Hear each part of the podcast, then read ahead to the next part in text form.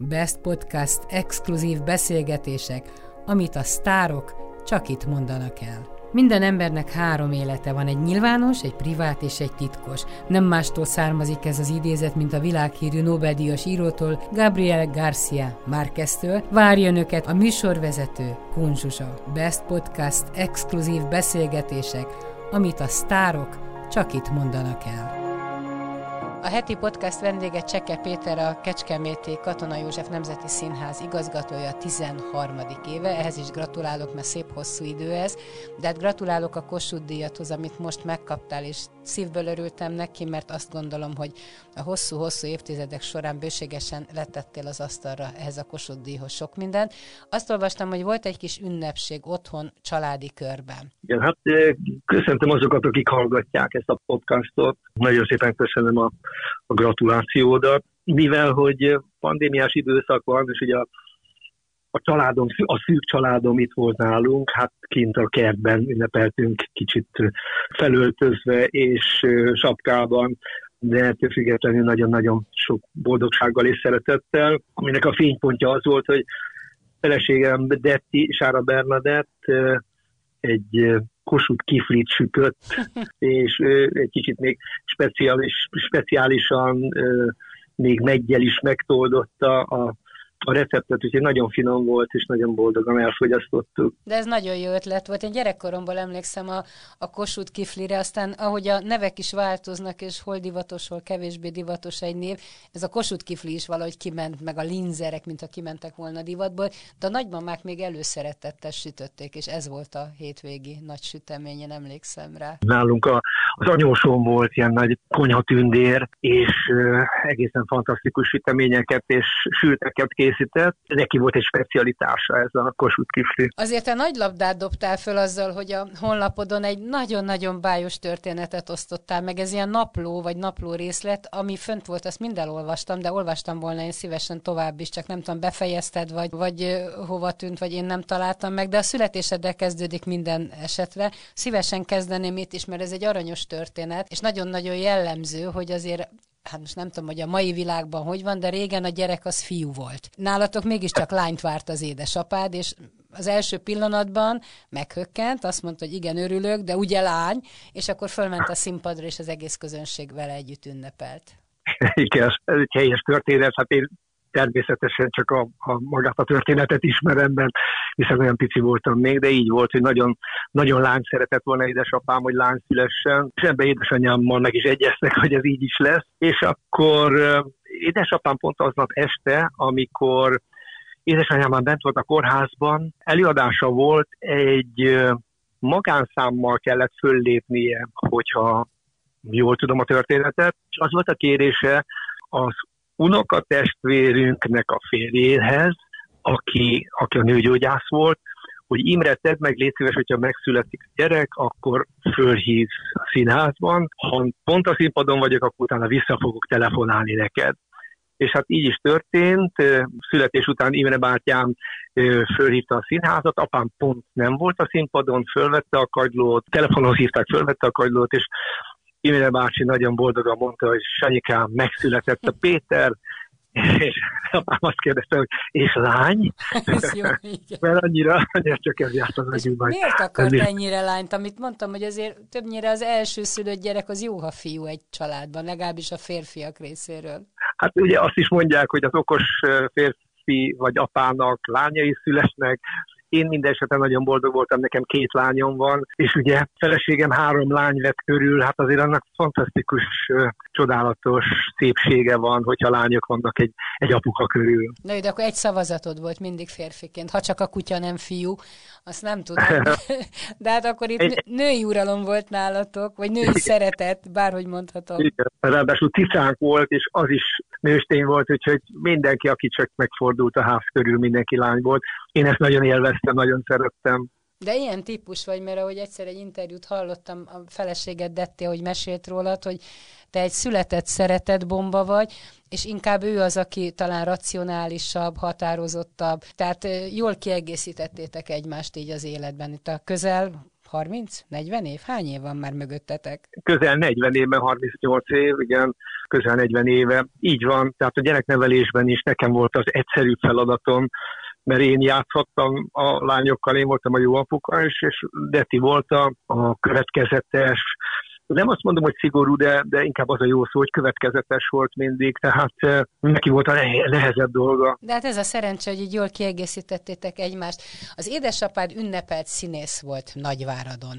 Miért jöttetek el Erdélyből. És te kamasz voltál, ami egy kamasznak nem olyan könnyű a, a barátokat, iskolát, otthont ott hagyni. Bizony, ez, hát ez egy nehézség volt. A hat éves voltam, amikor a szüleim elváltak. És akkor ráadásul elég furcsa körülmények között is, mert édesapám egy, ugye színészek voltak a szüleim.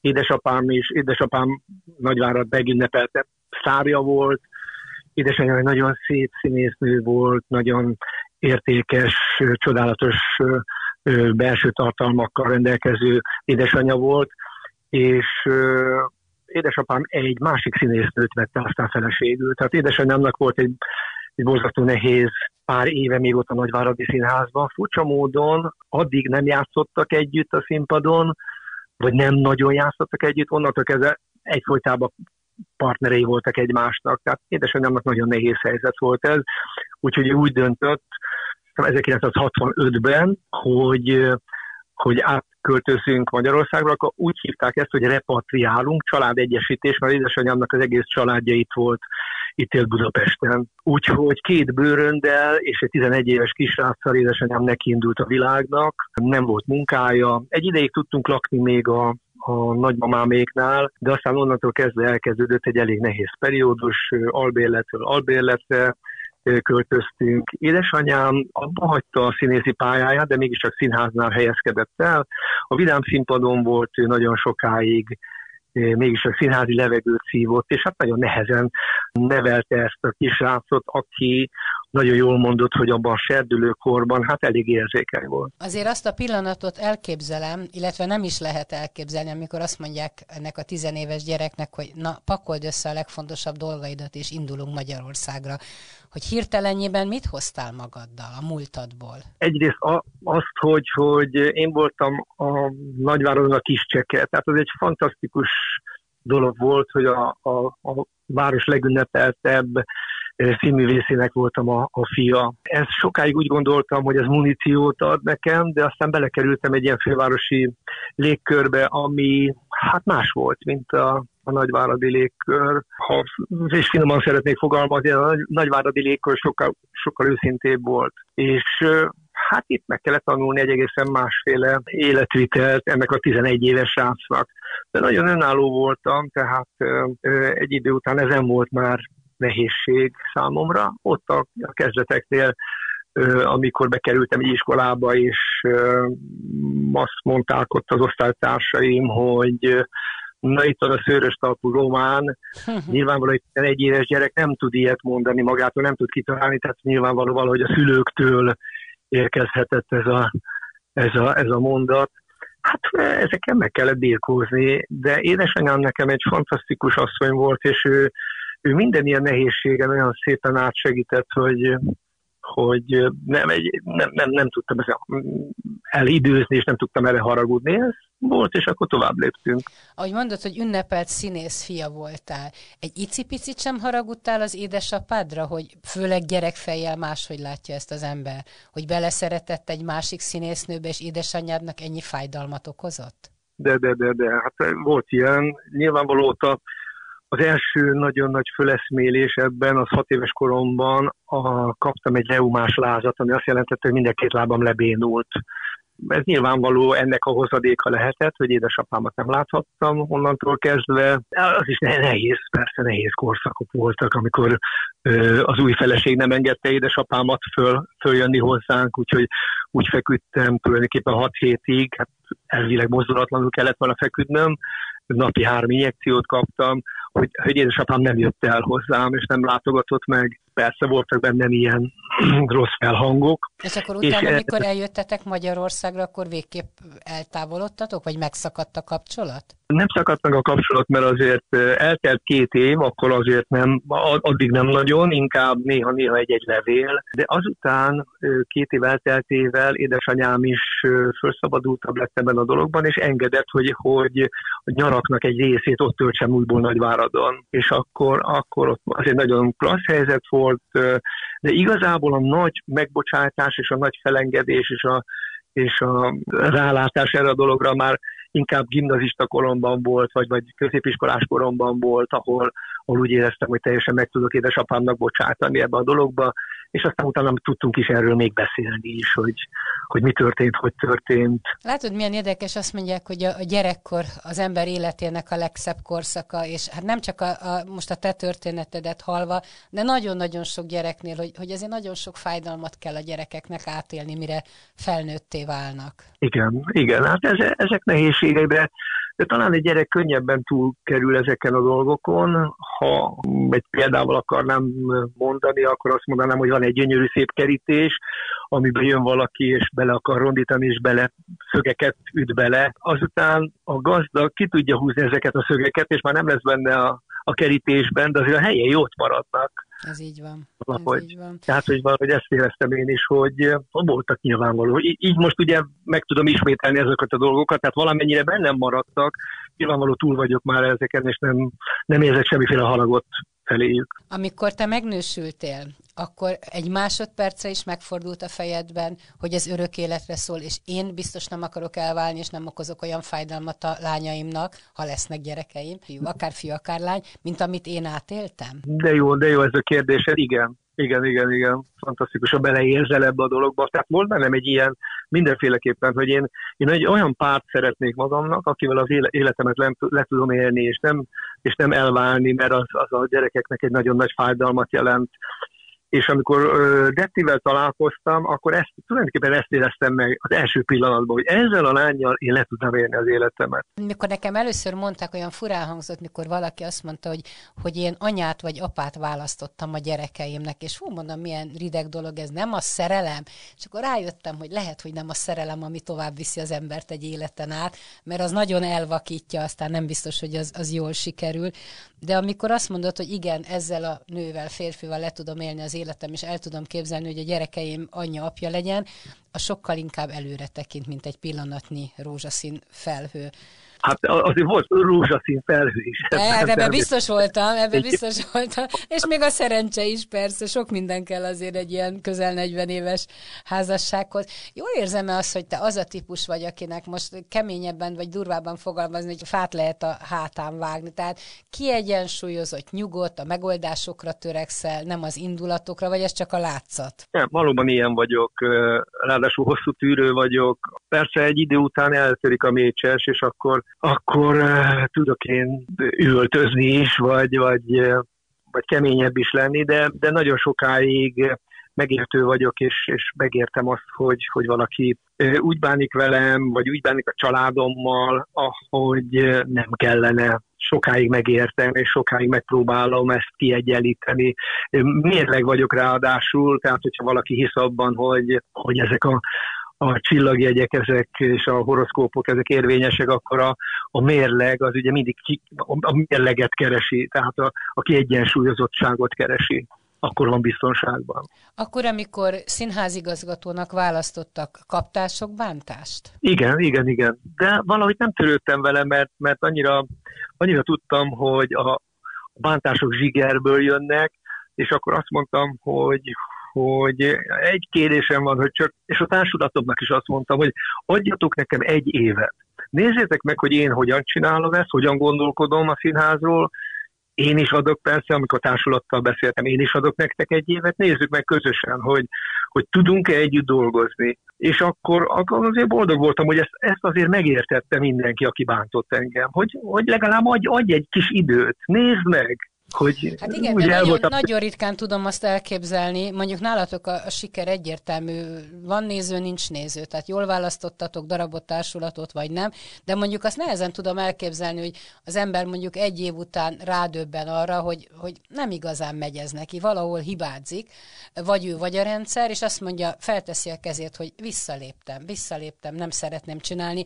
Tehát ennyire nemes emberrel, tudod kivel találkoztam? Talán Görgei Gábor volt, aki egy év miniszterség után kulturális miniszter volt, biztos emlékszel rá, és azt mondta, hogy ez nem nekem való, ez nem nekem való. Író vagyok, én nem akarok a politikába belefolyni. Így van, de mondhatnám Rátóti Zolit is, aki, aki fölállt a a kaposvári igazgatásból. Biztos van ilyen természetesen, és biztos van olyan, aki ezt fölfedezi egy év után magában, és, és hurcolja tovább ezt a, ezt a nagyon nagy terhet. Önmagának sem tesz jót persze, és a társulatának sem.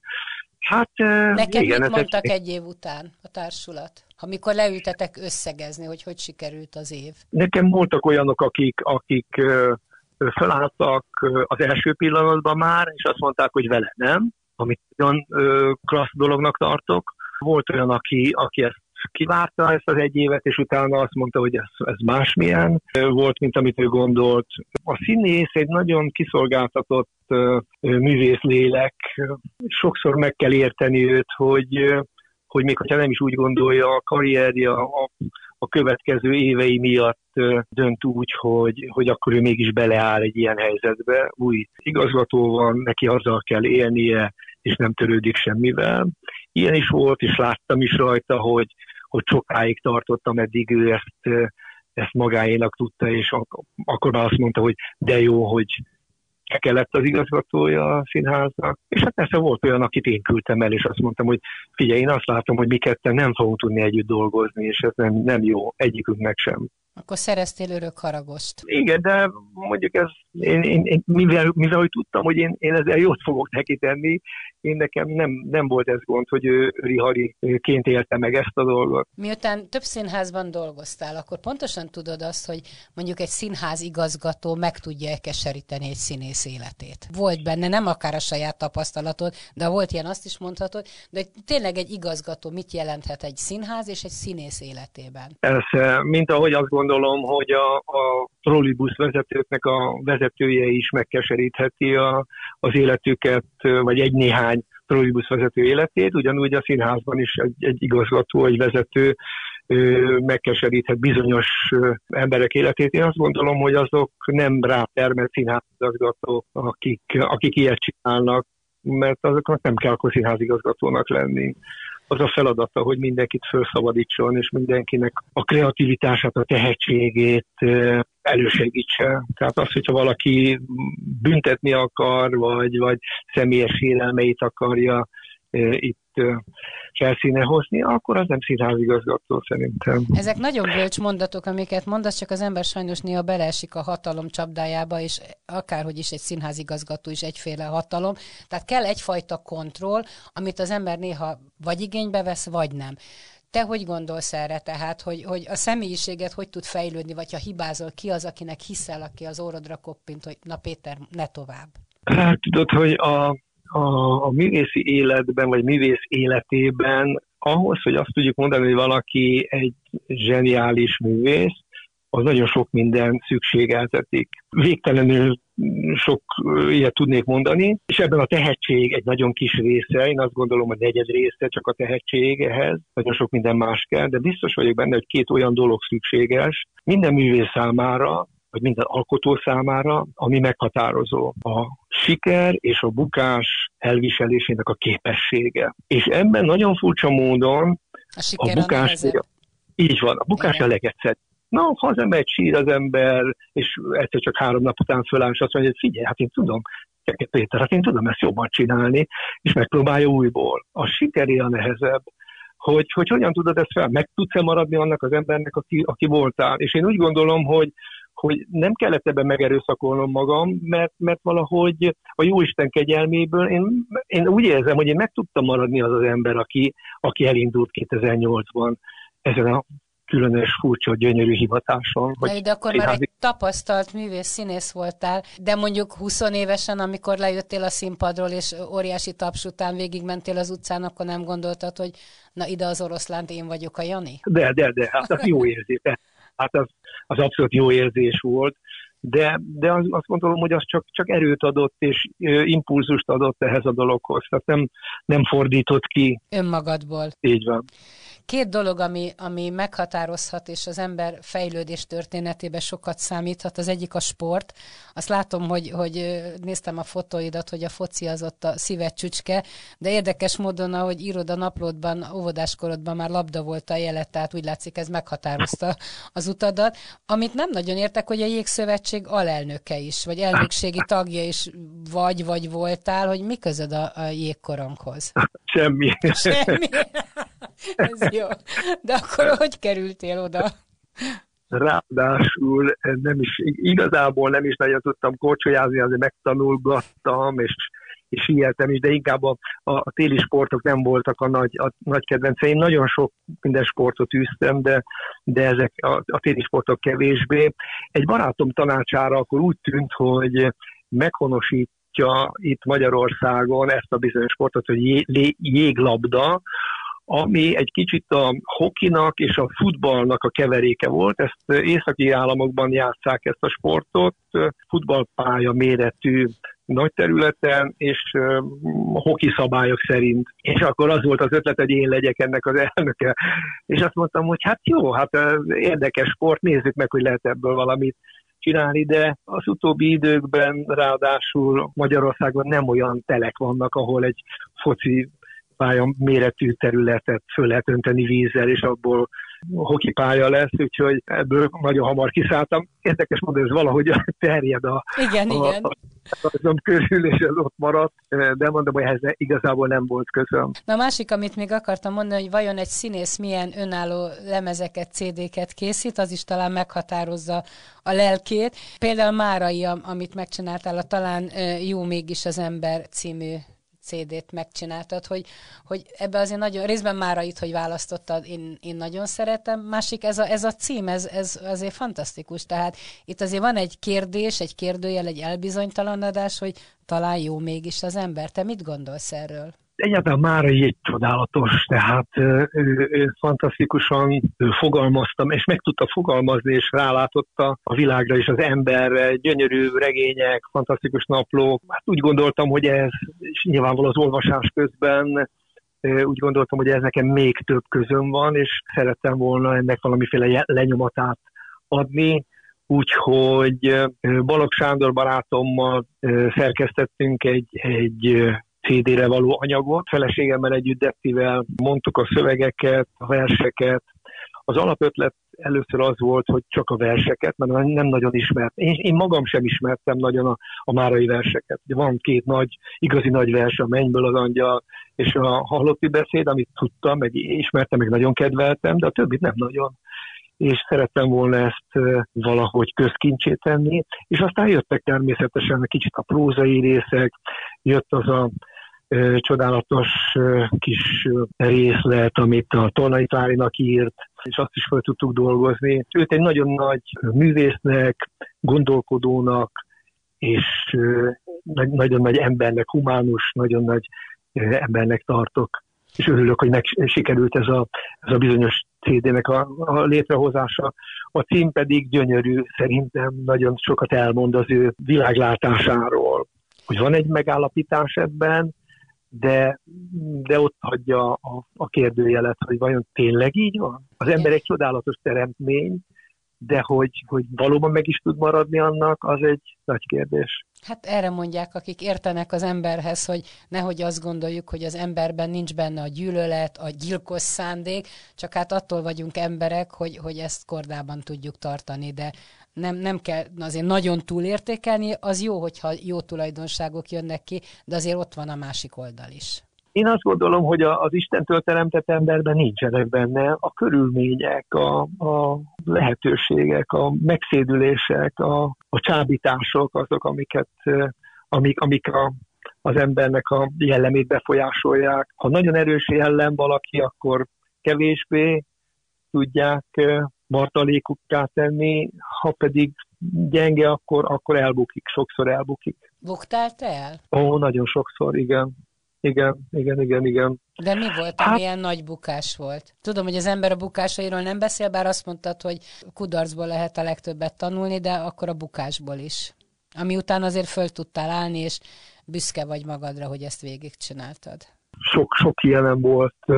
Főként felnőtt koromban voltak ilyen, ilyen nagy, nagy sajaim, amiket el, el lehetett volna kerülni szépen, és mégis elbuktam, mégsem tudtam igazából ellenállni a csábításnak. Aztán nagyon nagy örömömre. Mivel én hívő ember vagyok, a Jóisten megfogta a kezemet, és, és az imának nagyon nagy ereje és hatása van, és kimentett ezekből a, a helyzetekből, de hát...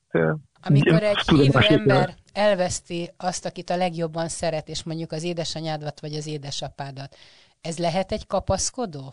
Vagy ugyanúgy megszenveded, csak utána esetleg más gondolsz, mint egy nem hívő ember? Persze, hogy megszenvedem, de ilyenkor az ember saját magát sajnálja inkább. Azt tudom, hogy édesanyám nagyon jó helyen van már. Ne, nekem a, az ő hiánya, azt, azt szenvedtem meg, és közel tíz évig álmodtam el édesanyámmal. Tehát nekem az egy nagyon nehéz elengedés volt. Hogy, ezek szép álmok voltak? Is, is. Voltak benne szép álmok is, voltak nagyon nehezek, voltak rádöbbentő álmok, amikor rádöbbentem arra, hogy, hogy nagyon keveset adtam meg édesanyámnak abból a sok szépségből, mint amit kellett volna. Sokkal többször kellett volna elmondanom, hogy őt mennyire szeretem, és, és sokszor többet kellett volna őt átölelnem. Érezte ő az én szeretetemet, csak, csak valahogy hogy ilyenkor döbbentem rá, hogy, hogy milyen sokat jelentett az én számomra. Olyan érdekes, azt figyelem meg, hogy a mai fiatalok, a szülők és a gyerekek egyre többet mondják maguknak, vagy egymásnak, hogy szeretlek. És a mi generációnál is, még egy generáció vagyunk, nem nagyon volt ez divat a családban, hogy elmentem otthonról, és hogy visszaszóltam az anyukámnak, hogy szeretlek anyu. Tehát most talán egy kicsit a ló túloldalára is átestek, mert úgy használják, mint a sziát. Tehát ha régen a családban az elhangzott, hogy, hogy szeretlek és átöleltek, az rengeteget jelentett. Ezt nagyon jól mondod, ezt én is így érzem. Igen, annak, annak nagyon nagy jelentősége volt. És valóban ne, még talán nem is kimondva, de, de egy átöleléssel azt éreztetve, hogy nagyon sokat jelentesz nekem, az, az sokkal többet jelentett, mint ma esetleg ezzel a, és nagyon jól is fogalmazott szerintem, olyan, mint a fia, tehát hogy úgy el van mondva, kevés a szó, hol van a tett, kérem szépen, és, el, és persze nem akarok itt itt most senki ellen szólni, mert elképzelhet, hogy van valaki, és vannak olyanok, akiknél a kettő együtt jár. Milyenek az unokáid? Már ők is ott voltak ezen a Kossuth Díjas ünnepségen a kertedben, azt láttam, vagy olvastam, de hány, hány és mekkorák, és milyenek?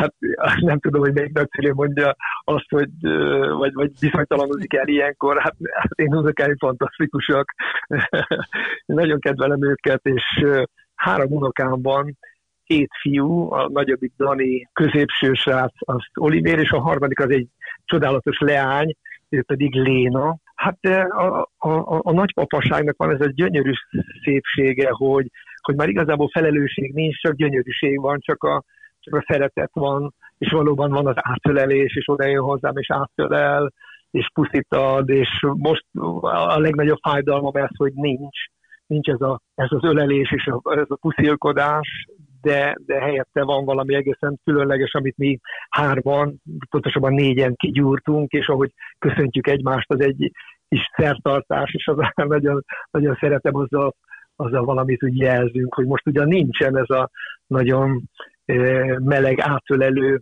viszony, de, de mégiscsak egymásra gondolunk, és hogyha, hogyha egymásra nézünk, akkor nagyon sok minden megtörténhet. Tehát, hogy nagyon kedvelem őket, nagyon, nagyon De azt te is, te is észrevetted, hogy sokat szokták mondani az ifjabbakra, hogy nem tudom én, kevesebbet olvasnak, tehát, hogy mások, mint mondjuk mi voltunk.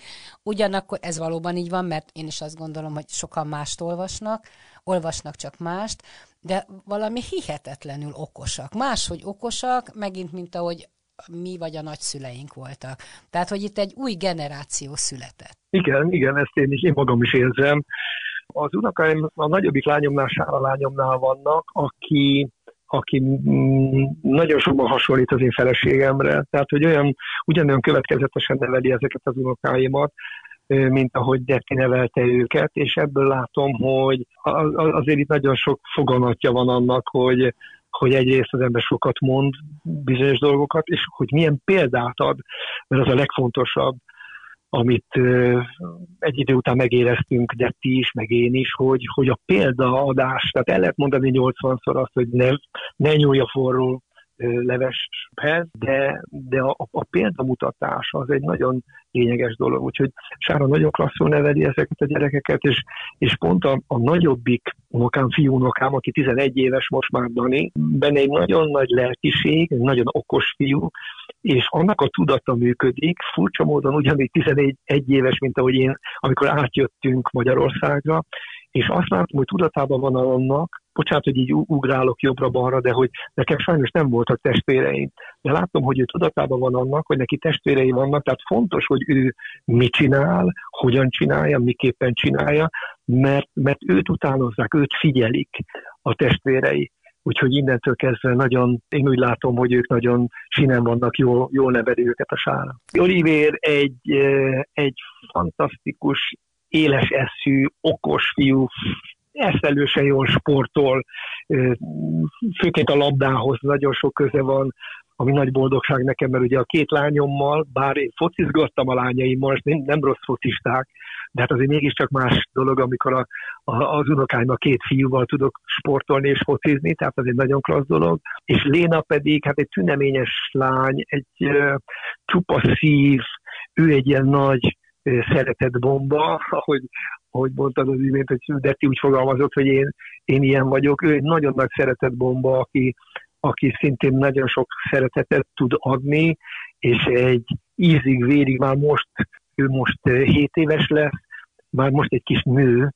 És természetesen úgy tudja levenni a nagyapját a lábáról, ahogy, ahogy az eme van írva. Gondolkodtál-e azon, hogy meddig szeretnél igazgató lenni? Tehát meddig adod be a pályázatodat? Van ennek korhatára benned az, hogy na most, most átadom a lantot, és egy más dologban, nem tudom, kertészkedek, szőlészkedek, unokázom, tehát hogy több idő maradjon minden egyébre? Természetesen, hogy, hogy ez, ez el, elért ez a gondolat, és nagyon boldog vagyok, hogy meg is találtam a én legalábbis úgy gondolom, hogy ő, ő lesz majd az utódom, és, és egyáltalán most egy nagyon nagy átalakulásban van a Kecskeméti Nemzeti Színház. Olyan társakat tudtam magamnak választani, akikre bátran és nagy örömmel hagyom majd a színházat.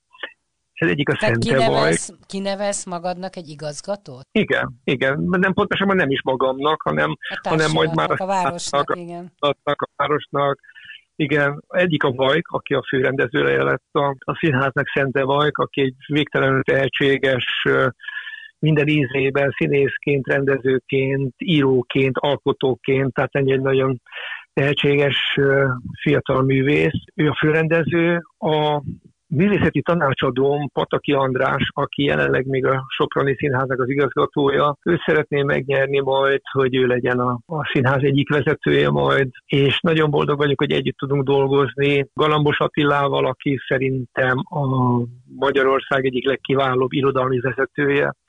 Ezen kívül Károly Kati, aki a színház zenei vezetője, mi így, én úgy gondolom öten, hogy, hogy nagyon megértjük egymást, és nagyon, nagyon elfogadjuk egymást, és jól tudunk együtt dolgozni, gondolkodni, és talán kimondom ezt a szót is, bár nekem ez egy elég nagy nehézségem, amivel sokat küzdöttem, de hogy barátok is vagyunk. Az, hogy küzdöttél érte, ez részedről ment nehezen, vagy ők nem akartak barátkozni? Egyáltalán nekem az, az hogy barátság, az egy, az egy nagyon mély és nagyon fontos dolog. És, és voltak olyan periódusai az életemnek, amikor nem voltak barátaim. Annyira szerettem volna pedig, és valahogy természetesen azon a szinten, amiben, ahogy szokták mondani, és hogy te az imént meséltél erről, hogy a szerelmet úgy tudja, vagy szereteket úgy tudja mondani, ezek felszínes dolgok. Felszínes barátaim mindig voltak, és mindig lesznek is, de olyan igazi mély, nem tudom mihez hasonlítani a férfi barátságot. Az egy nagyon komoly, nagyon mély dolog, amikor amikor két férfi megérti egymást, küzdeni tud egymásért, tenni tud azért a barátságért, ami, ami, ami kettőjük között van, az egy nagyon fontos dolog. Hát akkor megint csak Máraihoz visszatérhetünk a gyertyák csonkigégnek. Micsoda beszélgetés van a két barát között, megborzongok, ha csak rágondolok, hogy milyen mondatok hangzanak ott el. Vádak és, és érvek is, tehát minden, hogy ahogy az életet végigbeszélik. Pontosan, az egy igazi mély férfi barátság, ilyenre gondolok. És ezt nagyon sajnálom, hogy, hogy nem, nem mindig volt meg az életemben. De most úgy érzem, hogy ők, ők fiatal emberek, és ő velük egy nagyon komoly, klassz barátság van kiépülőben. Még egy búcsú kérdés jutott eszembe, mert ha Cseke Péterre gondolok, vagy ránézek, akkor mindig egy, egy, egy úriember van a szemem előtt, aki mindig tudja, hogy mit kell mondani, csinálni, olyan tip-top minden szempontból. Ha mondjuk, mondjuk egy ilyen gyerek Cseke Péter lenne a fejemben, egy tizenéves, egy iskolás pont ilyen, ilyen százszázalékos? Jól tanul, okos, szép, szófogadó, a tanárok kedvence, gyöngye, tehát minden rendben van vele? Á, nem. nem? Minden az ellenkezője. Én egy nagyon lázadó fiatal ember voltam, nehezen kezelhető. Van, van egy ilyen nagy családi legendánk, hogy elmentem otthonról, hazaérkeztem este, becsengettem, édesanyám kinyitott az ajtót, kaptam egy pofont, és azt mondta, hogy na mi volt. Tehát, hogy valami volt, az Hogy járt a pofont, bármi történt. Igen az biztos. Csak hogy mit pontosan mi volt, akkor most azt, azt magyarázzam el. Tehát én... Még egy eszembe jutott, aztán tényleg abba hagyjuk, nem tartalak föl tovább, hogy, hogy megszületett az a könyv nem most már régen a színpadon a két cseke. Voltatok ti Igen. együtt színpadon, apa és fia? Nagyon sokszor voltunk, mert én gyerekszínész is voltam. Én három éves koromtól kezdve a Mondaegyvaradi Színházban nagyon sokszor voltam a színpadon, sőt volt olyan darab, amiben nagyobb szerepet játszottam, mint édesapám. Igen, voltunk együtt színpadon, aztán későbbiek folyamán már nem. Egyszer úgy mentem vissza Nagyváradra, hogy, hogy rendeztem ott a páratlan párost, és azt kértem, hogy édesapám legyen a játékmester, vagy társrendezőm, Tudtam, hogy akkor édesapám már eljött a színháztól, és nagyon munkál benne az a dolog, hogy, hogy nem kellene ott hagyni a színházat, de mégis ott hagytam, mi lesz most, és én kicsit vissza tudtam édesgetni őt a színházba. Tehát ilyen szempontból tudtunk együtt alkotni is még már felnőtt korban. Azért, hogy így végighallgattam ezt a 40 percet, azért tulajdonképpen kerek az életed. Mondtad, hogy voltak buktatok, de hát anélkül szerintem nem lehet megúszni az életet, csak az ember azt gondolja. De, de kerek, tehát ennél jobb világot senkinek nem kívánhatnék, mint neked. Volt, van. Rosszul én is látom? azt gondolom, de én is, én is így gondolom, hogy, hogy nagyon magával a buktatókkal, a nehézségekkel, ez egy, ez egy teljesen most azt akartam mondani, hogy vállalható, de hát ez egy buta szó erre, ez egy teljesen egységben lévő élet, amiben van nagyon sok szép, van, mint amilyen az élet. Van mint amilyen az szép. élet, igen. Nagyon szépen köszönöm Cseke Péternek, és gratulálok még egyszer a Kossuth Díjhoz. Örülök, hogy beszélgethettünk. Nagyon szépen köszönöm, és én is nagyon boldog vagyok, hogy el tudtam ezeket mondani. Best Podcast exkluzív beszélgetések, amit a sztárok csak itt mondanak el. Minden embernek három élete van, egy nyilvános, egy privát és egy titkos. Nem mástól származik ez az idézet, mint a világhírű Nobel-díjas írótól, Gabriel Garcia Márqueztől. Várja önöket a műsorvezető Kunzsusa. Best Podcast exkluzív beszélgetések, amit a sztárok csak itt mondanak el.